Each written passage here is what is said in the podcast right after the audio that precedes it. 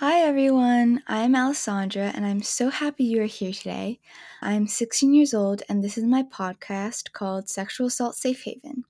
The goal of this podcast is to create a safe community where you feel empowered to report sexual violence and seek help to deal with trauma.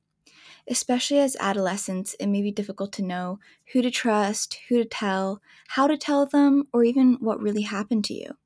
I want you to know that no matter what, you are valid and it's not your fault.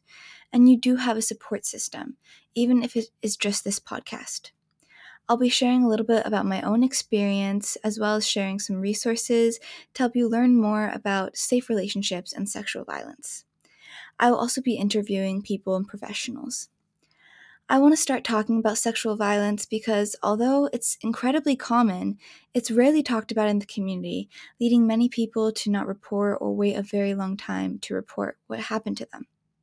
I hope everyone is able to find some peace and empowerment in this podcast and comes along the healing journey with me. Thank you.